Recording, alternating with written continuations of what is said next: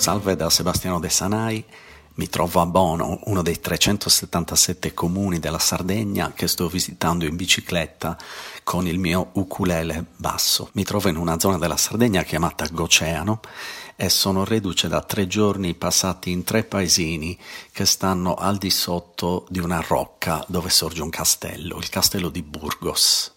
Questa settimana dunque ho deciso di parlarvi un po' di castelli, castelli che ho visitato, ma in generale castelli della Sardegna.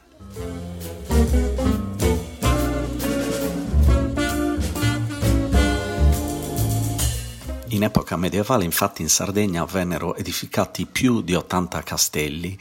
In quell'epoca la Sardegna era divisa in quattro giudicati principali, il giudicato di Torres, il giudicato di Gallura, il giudicato di Cagliari e il giudicato di Arborea. Ognuno di questi giudicati iniziò a costruire castelli, un po' come residenza dei signori dell'epoca, ma soprattutto come castelli di difesa da invasioni, spesso anche ai confini tra gli giudicati stessi.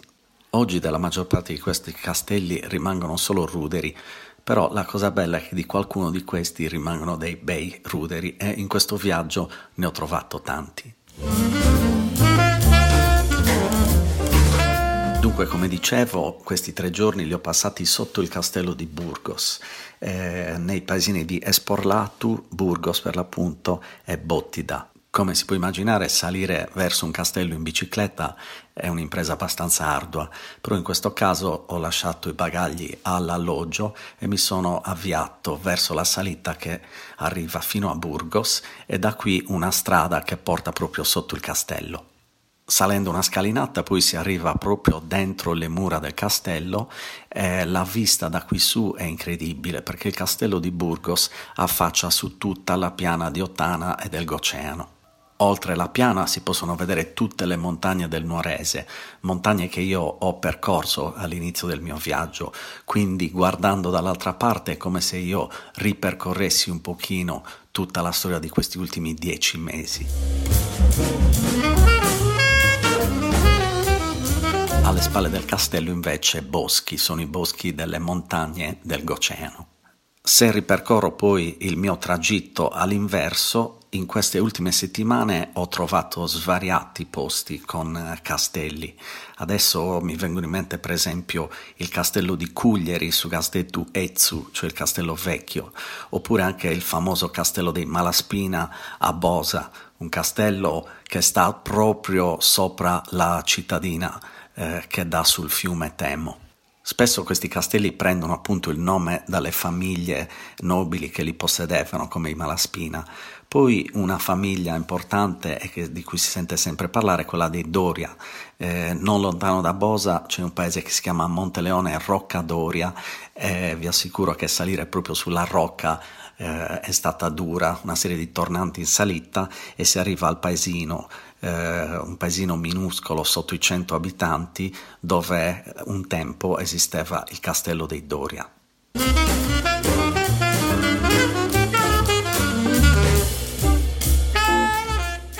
e gli stessi Doria possedevano il, quello che è chiamato Castel Doria, in comune di Santa Maria Coghinas.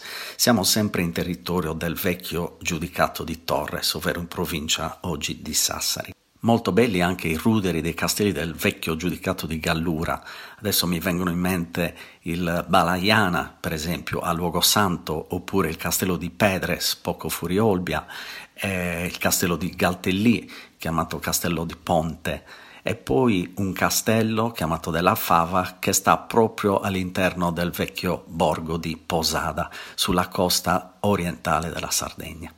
Qui siamo già in vecchio giudicato di Cagliari e oltre Cagliari, che ovviamente possiede una zona chiamata Castello, eh, che però visiterò alla fine del mio itinerario, essendo Cagliari l'ultima tappa, anche in questo vecchio giudicato di Cagliari esistevano tanti castelli, di cui alcuni ho visitato. In zona di Iglesias, per esempio, tutti i castelli appartenevano alla famiglia della Gherardesca, quindi qui proprio a Iglesias ho visitato e percorso le mura del vecchio castello, poco distante poi a Villa Massargia il castello della Guardia, anche questo della famiglia Gherardesca, e anche poco distante da Villa Massargia il famoso castello di Siliqua, detto anche del conte Ugolino per eh, il nome del suo famoso possessore. Spesso questi castelli si vedono bene dalle strade percorse in macchina o in bicicletta nel mio caso, però vi assicuro che poi salirci sopra è un'altra faccenda,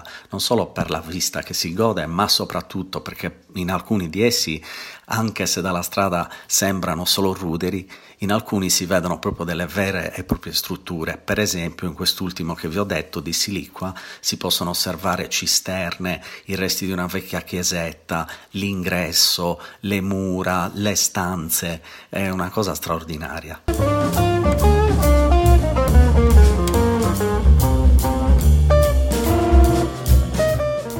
Ovviamente vicino a questi castelli medievali spesso sorgevano dei villaggi medievali.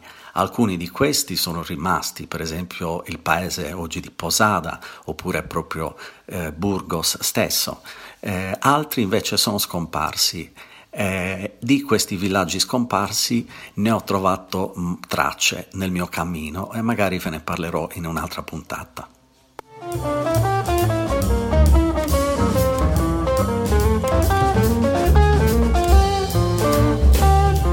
Ringrazio e vi ricordo che potete leggere tutte queste storie nel mio blog di viaggio www.377project.com e seguirmi sui social media Facebook e Instagram sotto il nome di 377 Project. Grazie a tutti e alla prossima.